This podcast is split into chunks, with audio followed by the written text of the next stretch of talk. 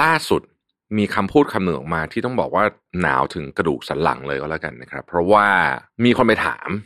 นะฮะท่านประธานบอกว่าไอจะต่อสู้กับเงินเฟ้อเนี่ยเฟดจะสู้ขนาดไหนนะฮะคำตอบคือ เราให้รู้ว่าตอนนี้เนี่ยเงินเฟ้อเนี่ยสูงมากและธนาคารกลางส่วนใหญ่ behind the curve คือตามไม่ทันขึ้นดอกเบี้ยไม่ทัน ไอเหตุการณ์ที่คาร์เลนกราดเนี่ยต้องบอกเลยว่า รัสเซียไม่พอใจอย่างมากนะฮะแล้วก็บอกว่าตัวลิทัวเนียจะต้องได้รับการตอบแทนอย่างสะสม แต่ลิทัวเนียเป็นสมาชิกนาโตนะครับถ้าคุณสูบกัญชา คือถ้าถ้าคุณไม่ไหวคุณจะรู้ตัวค่อนข้างเร็ว แต่ที่อันตรายเนี่ยคืออยู่ในขนมนะเพราะว่าอันนี้มันใช้เวลาในการออกฤทธิ์ประมาณครึ่งชั่วโมงถึงหนึ่งชั่วโมง บางทีเนี่ยไปรู้ตัวอีกทีคือมันมาพร้อมกันนะฮะอันเนี้ย ICU Mission to the Moon Podcast Continue with your mission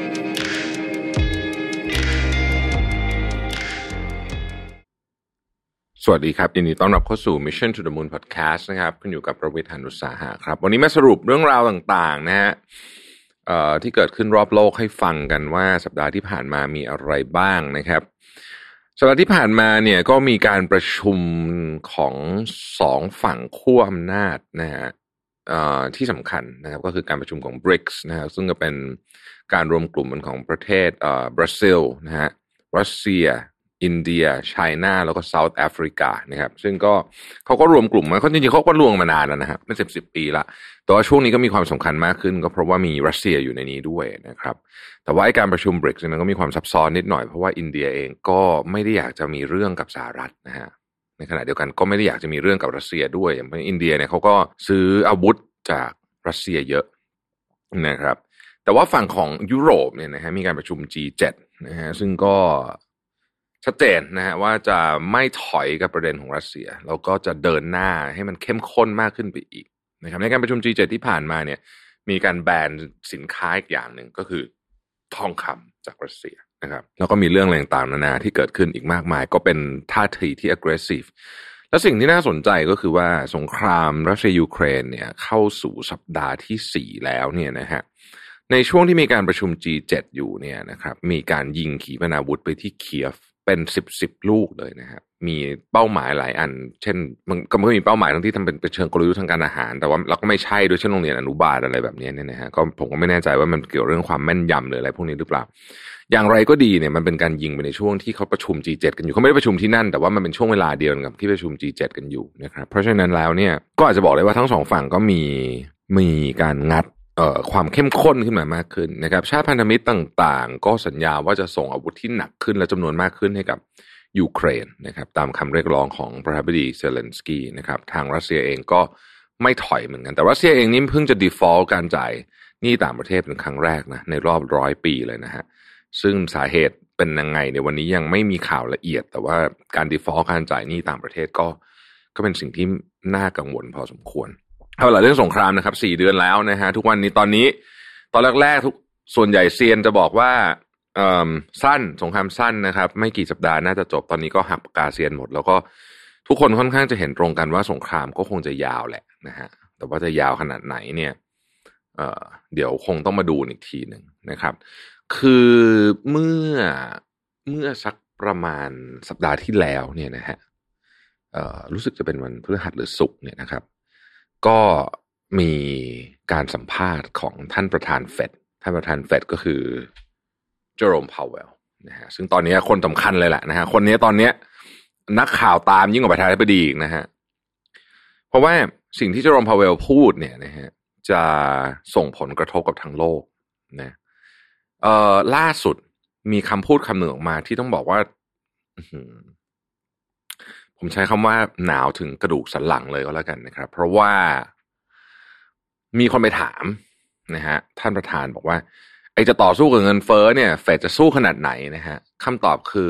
it is unconditional our commitment นะ it's unconditional แปลว่า unconditional ก็คือไม่มีข้ออะไรเลยหมายถึงว่าเต็มที่ใส่ทุกอย่างไม่มี condition ใดๆทั้งสิ้นนะฮะไม่มีเงื่อนไขอะไรใดๆทั้งสิ้น จัดเต็ม จัดเต็มแน่นอนเพื่อจะต่อสู้กับเงินเฟ้อนะครับเราเคยเล่าให้ฟังแล้วนะ เงินเฟ้อเนี่ย target มันสองเปอร์เซ็นต์นะฮะตอนนี้มันอยู่แปดเปอร์เซ็นต์กว่าเฟดก็จะเอาลงให้ได้ แต่ว่าการเอาเงินเฟ้อลงด้วยการเพิ่มดอกเบี้ยเนี่ยนะครับแล้วก็ดูดซับสภาพคล่องออกจากระบบ ความเสี่ยงก็คือมันจะเข้าสู่ recession คำถามก็คือคุณจะใส่ยาแรงขนาดไหนนะครับ แล้วก็ที่เคยเล่าให้ฟังไปว่า เอ้ยไอ้ที่ผ่านๆมาเนี่ยบางทีเวลาทำเนี่ย ตั้งใจประมาณนึงนะฮะของจริงมันออกมาหนักกว่านั้น ส่วนใหญ่จะเป็นแบบนั้นด้วย 11 ครั้งที่ผ่านมาเฟลไป 8 นะฮะ hard landing ไป 8 นะฮะ soft landing ไปได้ 3 เขาอยากจะ soft landing แต่พอคำว่า unconditional ออกมาจากปากของเจอโรมพาวเวลเนี่ย ผมคิดว่าคนเขาลืมเรื่องลืมเรื่อง soft landing กันไปได้ละนะฮะคือถ้าจะถ้าจะเอากันขนาดนี้ก็แปลว่าหลังจากนี้เนี่ยการขึ้นดอกเบี้ยและการดูดซับสภาพคล่องเนี่ยนะฮะจะโหดร้ายมาก ในเชิงของเศรษฐกิจนะครับ สินทรัพย์จะร่วงกระจายนะครับ หุ้นเฮิรนคริปโตคริปโตนี่ไปเลยแน่นอนนะฮะตลาดการเงิน โอ้น่าเป็นห่วงมากๆนะครับ และตอนนี้เนี่ยแม้แต่สินค้าโภคภัณฑ์เองเนี่ยนะครับ ก็เริ่มสะท้อนราคาต่างๆแล้วนะครับ เวลาเขากะว่าจะ recession เนี่ยนะฮะราคาน้ำมันจะลงนะครับราคาน้ำมันจะลง ซึ่งเมื่อสัปดาห์ที่แล้วก็เกิดปรากฏการณ์นี้ขึ้น ก็คือราคาน้ำมันเนี่ย มันลงฮะลงมาหน่อยหนึ่ง ไม่ไม่หน่อยอะลงมาลงมารู้สึกห้าหกเหรียญนนะครับ เพราะว่าเวลา recession คนจะคนจะใช้น้ำมันน้อยลงค่าน้ำมันในอนาคตก็มีการคาดการณ์ว่าจะถูกลง แล้วก็ recession เนี่ยมันก็จะเกี่ยวข้องกับการจ้างงานนะฮะอะไรต่างๆนะมากมาย ซึ่งมันก็จะกระทบกันไปเป็นลูกโซ่ไปหมดเลยนะครับ แต่ว่าการที่เฟดยืนยันแบบนี้ออกมาท่านจากท่านประธานเองเลยเนี่ยนะครับ มันก็กระทบกับ ค่าเงินด้วยนะครับ ล่าสุดเนี่ยเราทราบว่าธนาคารแห่งประเทศไทยเนี่ย ใช้เงินสัปดาห์ละเป็นแสนล้านเลยนะฮะเพื่อที่จะพยุงค่าเงินบาทไม่ให้มันอ่อนเร็วจนเกินไปนักขณะนี้ค่าเงินบาทเองล่าสุดเนี่ยไปทำตัวเลขอ่อนที่สุดในรอบห้าปีครึ่งนะครับ ต้องระวังนะครับ อะไรที่มีลักษณะของฟองสบู่อยู่ตอนนี้เนี่ยนะฮะอะไรที่มีลักษณะของความน่าความน่าจะจะเป็นของฟองสบู่อยู่ตอนนี้เนี่ย ผมก็คิดว่ามันก็มีโอกาสที่จะแตกละถ้าเกิดว่าคุณเจอ unconditional จาก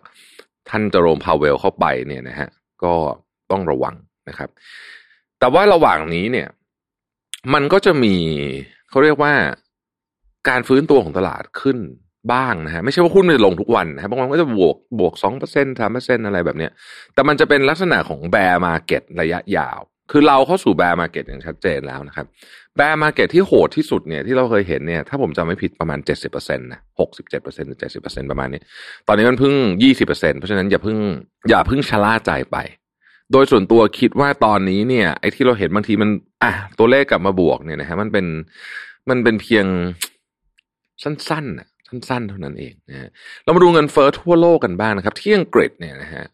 งินเฟอ้อที่อังกฤษเนี่ย 9.1เปอร์เซ็นต์ครับเดือนล่าสุดโหโหดมากนะฮะประเทศไทยเนี่ยผมว่าปีนี้เนี่ยเราจะเห็นประมาณสักหกกว่านะครับ ซึ่งก็ถือว่าเยอะมากๆเราไม่เคยเห็นเงินเฟอ้อขนาดนี้มาก่อนนะฮะสหรัฐอเมริกาอยู่ที่ 8.6เปอร์เซ็นต์เยอรมนี 7.9เปอร์เซ็นต์นะครับนี่คือประเทศที่มีเศรษฐกิจขนาดใหญ่แหละแต่แทบทุกประเทศที่มีเศรษฐกิจขนาดใหญ่เนี่ยทำลายสถิติเรื่องของเงินเฟอ้อของตัวเองเนี่ย ฝรั่งฝรั่งเศสสเปนอะไรพวกนี้สูงสุดในรอบบางประเทศก็ยี่สิบปี บางประเทศก็สี่สิบปี ไม่ต้องไปจำดีเทล แต่เอาให้รู้ว่าตอนนี้เนี่ยเงินเฟ้อเนี่ยสูงมากและธนาคารกลางส่วนใหญ่ behind the curve คือตามไม่ทันขึ้นดอกเบี้ยไม่ทัน ไม่นับญี่ปุ่นกับจีน ซึ่งตอนนี้ยังเล่นท่าสู้อยู่นะครับ ตอนนี้เงินเยนนี่ก็อ่อนแบบชนิดที่เรียกว่าเราไม่เคยเห็นมาก่อน ทีนี้เงินเฟ้อที่ไหนสูงๆบ้างนะครับ อ่า เงินเฟ้อที่สูงสูงเนี่ยก็เป็นประเทศที่เราก็คุ้นๆกันดีอยู่แล้วล่ะตุรกีเนี่ยพวกนี้เจ็ดสิบนะฮะอาร์เจนตินาหกสิบไม่รู้เขาอยู่ได้ยังไงนะเงินเฟ้อเยอะขนาดนี้นะฮะสีลังกาสี่สิบเอธิโอเปียสามสิบแปดนะฮะไปดูไปดูตัวเลขพวกนี้เราก็เราก็จะรู้สึกว่าเป็นห่วงนะฮะว่าใครจะเป็นประเทศต่อไปที่จะโดนเรื่องของ emerging market ลาวเป็นประเทศหนึ่งที่สปลาวเป็นประเทศที่เราค่อนข้างห่วงมากนะฮะเพราะว่าเศรษฐกิจเขาเล็กนะครับ แล้วก็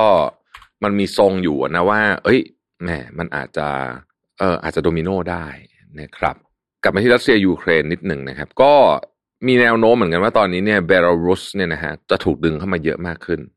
นะฮะจะถูกดึงเข้ามาเยอะมากขึ้นนะครับแล้วก็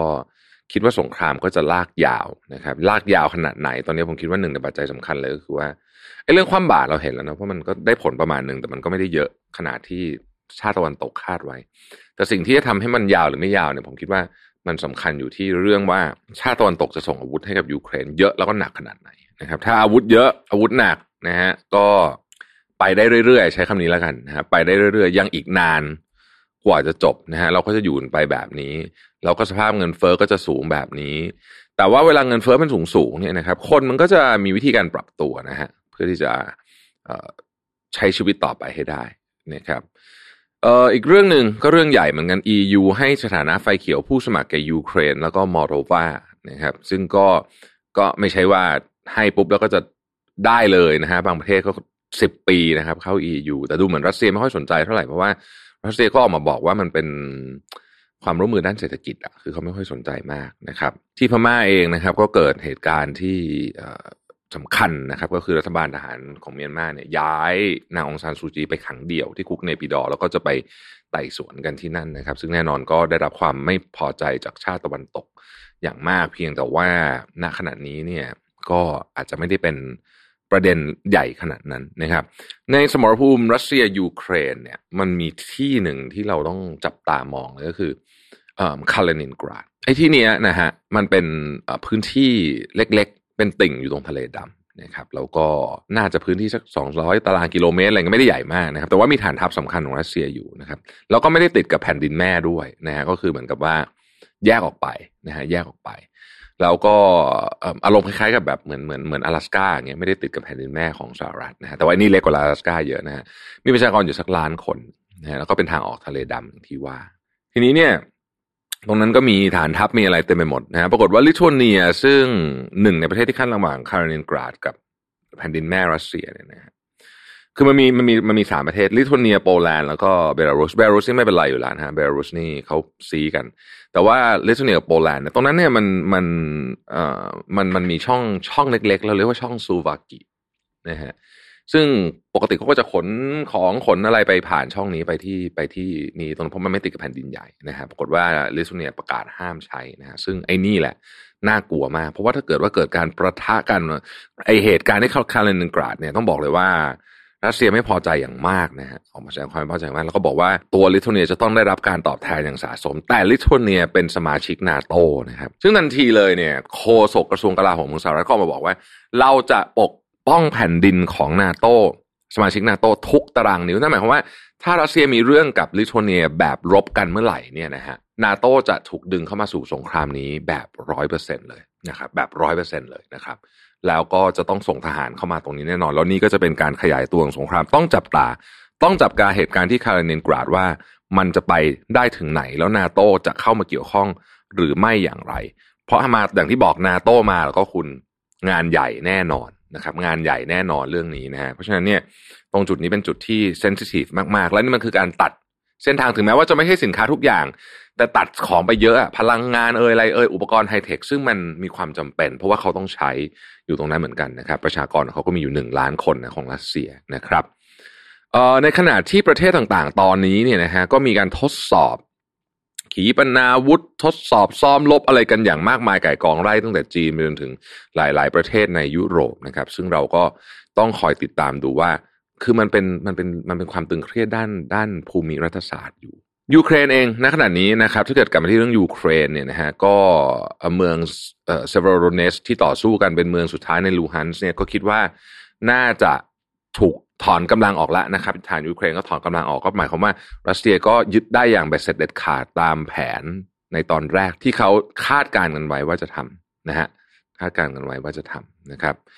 ข่าวอื่นๆในสัปดาห์ที่ผ่านมานะฮะเอ่อช่วงนี้ไฟไหม้เยอะนะครับ ก็ขอแสดงความเสียใจกับหลายที่ที่ไฟไหม้ช่วงนี้ด้วยนะฮะแล้วก็ไม่แน่ใจเหมือนกันว่าเกิดอะไรขึ้นต้องไม่ลองไปดูสาเหตุกันอย่างจริงจังหน่อยนะเพราะว่ามีไฟไหม้ใหญ่ๆติดกันถึงสองครั้งเลยทีเดียวนะครับ ก็ ก็มีผู้สูญเสียมากมายนะครับ เรื่องของกัญชาเสรีนะฮะเรื่องของกัญชาเสรีเนี่ยก็เป็นประเด็นพอสมควรนะครับ เนื่องจากว่ามันยังไม่มีกฎหมายลูกออกมารองรับเนี่ยนะฮะก็มีคนวิพากษ์วิจารณ์กันต่างๆนานา แต่ว่าผมพูดแค่นี้แล้วกันนะ เพราะว่าผมเองก็ไม่มีความรู้เรื่องของกฎหมายเยอะ ถ้าคุณสูบกัญชานะฮะเอากัญชามาสูบเนี่ยนะฮะ มันก็คือคือถ้าถ้าคุณไม่ไหวคุณจะรู้ตัวค่อนข้างเร็ว เออใช้คำนี้แล้วกัน คือมันมันมันสูบปุ๊บมันก็ไม่ไหวคุณก็จะน็อกไปอะไรไปก็ก็นั่น แต่ที่อันตรายเนี่ยคืออยู่ในขนมนะอยู่ในคุกกี้อยู่ในบราวนี่อยู่ในอะไรพวกนี้เพราะว่าอันนี้มันใช้เวลาในการออกฤทธิ์ประมาณครึ่งชั่วโมงถึงหนึ่งชั่วโมงนะครับแล้วหลายคนเนี่ยกินไปแล้วแบบไม่รู้สึกอะไรเลยกินอีกเติมชิ้นสองไม่รู้สึกอะไรเลยกินอีกเติมชิ้นสามเนี่ยตอนนี้งานปาร์ตี้อะไรต่างๆเนี่ยก็จะมีกัญชาคุกกี้เนี่ยกัญชาบราวนี่เนี่ยเพียบเลยนะฮะบางทีเนี่ยไปรู้ตัวอีกทีคือมันมาพร้อมกันนะฮะอันเนี้ย ICU นะครับ อีกกรณีหนึ่งอันนี้มาจากคนใกล้ตัวเลยนะฮะก็คือทคุกกี้กัญชาสักอย่างไว้เนี่ยเราแช่ในตู้เย็นแล้วแม่มากิน แม่เขาไม่รู้แม่หิวนะฮะคุณแม่เขาไอซียูนะครับ ถ้าเด็กมากินก็มีโอกาสที่ไอซียูเพราะฉะนั้นระวังมาก ๆเรื่องนี้นะครับ เรื่องกฎหมายลูกกฎหมายอะไรเนี่ย ก็ก็ควรจะต้องมีให้เข้มข้นหน่อยเพราะว่าไม่งั้นเนี่ยเราจะมีปัญหาได้นะครับ แล้วก็ตอนนี้หลายชาติก็เตือนแล้วว่าใครที่มาเมืองไทยเนี่ยอย่างจีนอย่างเงี้ยคนจีนมาเอ้ยแล้วไปสูบกัญชงกัญชาไปกินคุกกี้บราวนี่กัญชาหรือซื้อ Product ที่มีของที่เป็นกัญชาใส่อยู่นั้น แล้วคุณเอากลับประเทศไปเขาเจอเนี่ย แม้กระทั่งใยกัญชงไอ้ที่เอามา เอามาทอเป็นกระเป๋าเนี่ยเขาไม่ให้เลยนะฮะเพราะฉะนั้นต้องระวังเรื่องประเด็นพวกนี้ด้วยนะครับ ใครที่จะเดินทงเดินทางต้องระมัดระวัง